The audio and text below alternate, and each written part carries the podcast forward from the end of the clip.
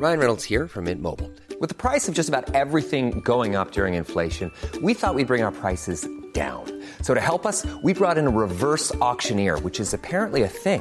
Mint Mobile unlimited premium wireless. Ready to get 30, 30, bit to get 30, bit to get 20, 20, 20, bit to get 20, 20, bit to get 15, 15, 15, 15 just 15 bucks a month. So, Give it a try at mintmobile.com slash switch.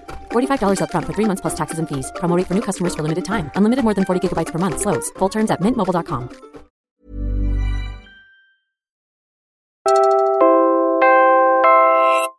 You're listening to Puma Podcast.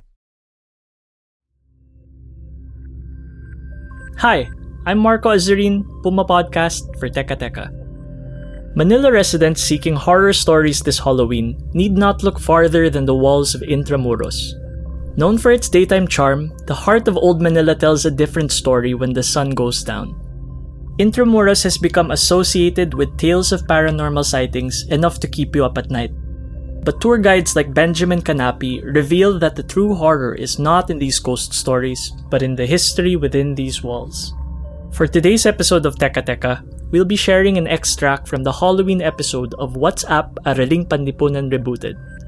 In this episode of the History Pod, hosts Sab Schnabel and Siege Tantenko Malolos spend one night in Intramuros, learning more about its dark history and what this means for today's generation of Filipinos. Due to the graphic stories of war, violence, and death, listener discretion is advised. So my name is Benjamin Canapi and I'm the head tour guide of Wonder Manila. In behalf of our group, thank you very much for being here. Welcome to One Night in Intramuros. This is a dark history tour of the walled city of Intramuros. So this is not your typical tour that we stand in front, for example, this one, and talk about Baroque architecture, Ionic pillars, and so on and so forth. We're going to be talking about darker, more violent stories in this tour. It's not specifically a ghost tour. It's a dark history tour. Although we will be talking about a few ghost stories here and there.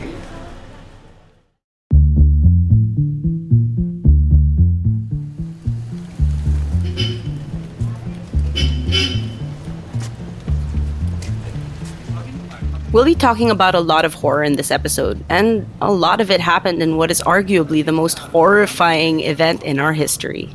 The Battle of Manila, which began in February 1945 and raged on for several weeks. It's important to understand the context of when this was during the war. See, this wasn't the beginning of the war. It was the end, when the Japanese already knew that they were losing. They were ordered to retreat. Unfortunately, if the Japanese soldiers were to go down, they were going to take down as many Filipinos as they could with them. The Americans were coming, and the Japanese were going full scorched earth. And so Japanese soldiers set fire to the beautiful city that was once called the Paris of the East and began massacring the Filipinos who lived in it. The chaos and fear was unimaginable. No matter where you turned, there was violence in the streets. So you're now standing in front of the Memorare Manila 1945. This memorial was actually unveiled in this location back in 1995 to commemorate the lives lost during the Battle of Manila, an estimated 100,000 civilians. The Battle of Manila was a battle waged between American soldiers who were more than motivated to defeat the Japanese occupying it and against the Japanese soldiers, around 14, 16,000 of them, that were still holding on to Manila, prepared to defend it to the death, whether that was a good idea or not. Now, the Americans were not exactly fresh. No, they didn't just land in Manila and started attacking. They were campaigning in along the country for around six months. They were running out of ammunition and supplies as well. So they made the decision to start bombarding Manila with artillery, howitzers, cannon fire, and all of that, which resulted in the destruction of around 60% of Manila. The Japanese, somewhere between fighting the Americans and running away for their lives, was ordered to kill and massacre as many civilians as they could. In fact, most of it, most of the massacres happened between February 9 to 13, 1945. The period of time is now referred to as the Manila Massacres. Even though he does believe in ghosts, Ben says he doesn't believe in all ghost stories. As a history enthusiast, he prefers to do research. But when a ghost story lines up with the history of a place, that's when he starts to believe. One of our first stops was in front of the San Ignacio Church, where Ben told us about his friend who could sense spirits. Example, this corner here of the mission house, my friend saw around a dozen Filipino men kneeling down as if they were blindfolded, as if their hands were tied behind their backs. And there was a weird energy, almost malevolent, angry, that was revolving around them. Now, before my friend could define anything else that she was seeing, she suddenly lurched forward and fell down. When we picked her up, we asked her if she was okay, what happened to her. And then she basically tells us, can we go somewhere else? Then I'll tell you. Okay, so we go to the next block. And then she tells us, while she was talking about that, somebody hit her in the back of the head.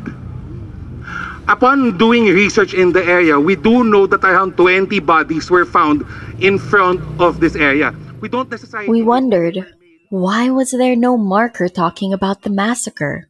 Uh, and the bodies were found after 1945, which would make them massacre victims. So you would think, massacre victims, why aren't they listed? Why isn't the San Ignacio Church listed as a massacre site?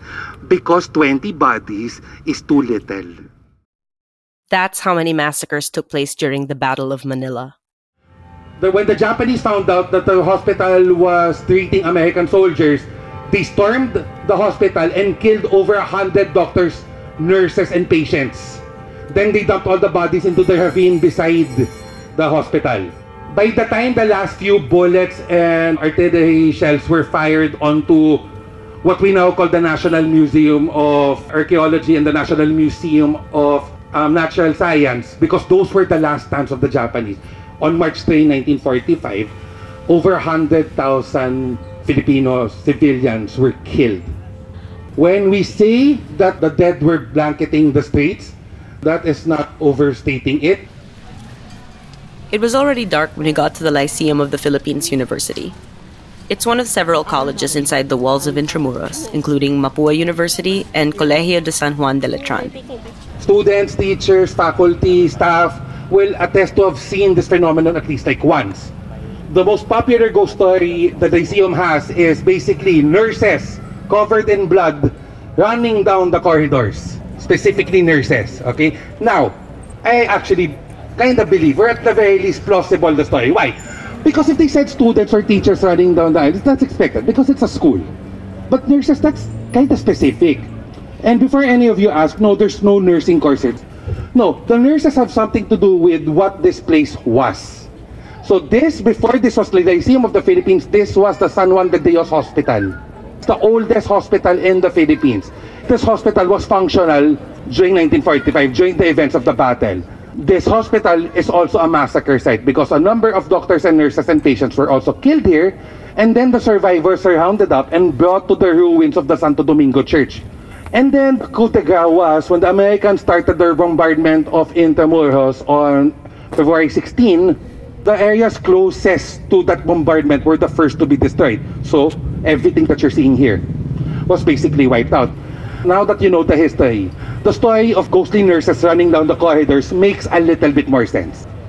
In some cases, these stories are the only reminders left of what used to be in Intramuros before it was destroyed or just wore away over time. Which makes the structures that remain standing even more important for remembering our history.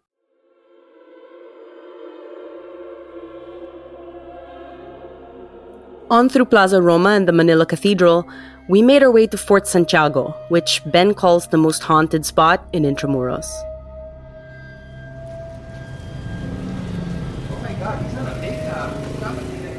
Sometime during the Battle of Manila, the Japanese started burning down the walled city. So the houses, which at the time were still made out of wood, mostly, started catching fire easily. So in the chaos, the Japanese started herding a total of 1,400 men. They captured them, took them away, and dragged them all the way to Fort Santiago. Now, presumably, some of these men didn't even make it all the way here. Some of them were killed in other areas, like, I guess, San Ignacio. Most likely, in Palacio de Gobernador was part of that group that was dragged here. Generally speaking, the 1,400 people that were dragged to Fort Santiago were never seen again. So they were killed in pockets. all around the area. So 40 bodies here, 50 bodies there, everywhere that you could possibly kill people. You kill people here. That's why, for those who believe in this stuff, Fort Santiago is one of the more haunted areas of Intramuros. It's that time of the year. Your vacation is coming up. You can already hear the beach waves, feel the warm breeze, relax, and think about work. You really, really want it all to work out while you're away. Monday.com gives you and the team that peace of mind. When all work is on one platform and everyone's in sync, things just flow wherever you are. Tap the banner to go to Monday.com. Hey, Dave. Yeah, Randy. Since we founded Bombas, we've always said our socks, underwear, and t shirts are super soft. Any new ideas? Maybe sublimely soft. Or disgustingly cozy. Wait, what? I got it. Bombas. Absurdly comfortable essentials for yourself and for those facing homelessness. Because one purchased equals one donated. Wow, did we just write an ad? Yes. Bombas. Big comfort for everyone. Go to bombas.com slash ACAST and use code ACAST for 20% off your first purchase. Up until now, we visited historic structures in the middle of the urban community that Intramuros has become. You could pass by these churches and schools any day. But you'd have to plan your visit to see this part of Intramuros. It's past the part of Fort Santiago that we're all familiar with, past the adobe walls and the moat. I don't believe in ghosts, but I do believe in the heaviness of history. And Fort Santiago is one of those places where you feel the weight of so many stories bearing down on you.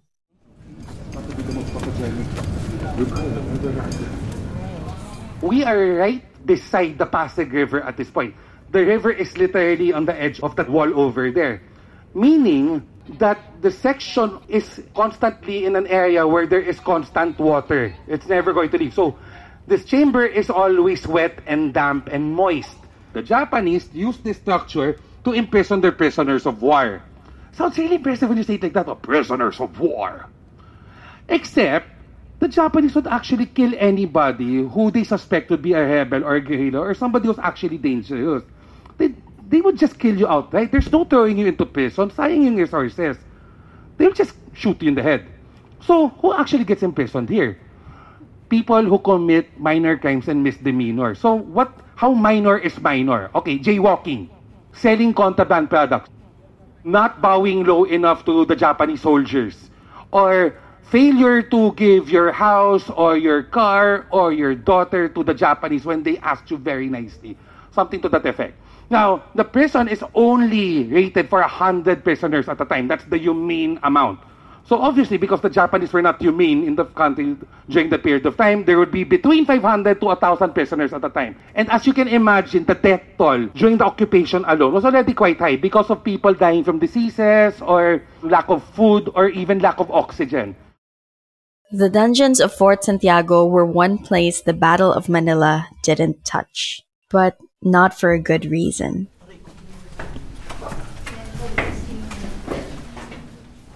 When the Battle of Manila started, it is most likely that the Japanese captors simply threw away the key. Whoever were in the dungeon were going to be left in the dungeon and they were going to die in the dungeon slowly. So, the 600 bodies found there died due to starvation and lack of water and most likely due to diseases. Imagine you with 599 other prisoners in pitch darkness with no food and water, with the certainty that you are going to die. The weakest prisoners would probably have died within the first two to three days. The Americans only attacked and liberated Fort Santiago on February 24, 1945. That is basically week four. There were no survivors because they were too late.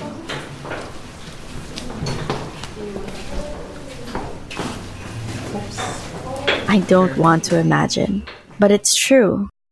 It happened. Something so horrifying is real. We still live in the legacy of the Battle of Manila. We need to face these stories because they are part of our stories. They might be hard to tell and hard to hear, but they remind us that we are born of survivors.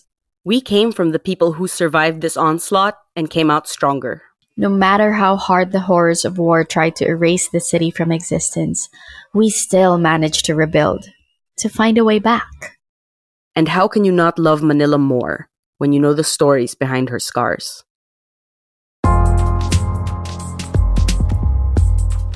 Be sure to catch the full episode to hear interviews with other participants of the Dark History Tour, as well as an interview with tour guide Benjamin Canapi. Just search up WhatsApp, spelled What's AP, Araling Panlipunan Rebooted on your favorite podcast app. Again, I'm Marco Azurin. Today's episode was produced by myself and put together by Joe Salcedo. This extract from WhatsApp, Araling Panlipunan Rebooted, comes from an episode produced by Nina Toralba and edited by Joe Salcedo. Maraming salamat po.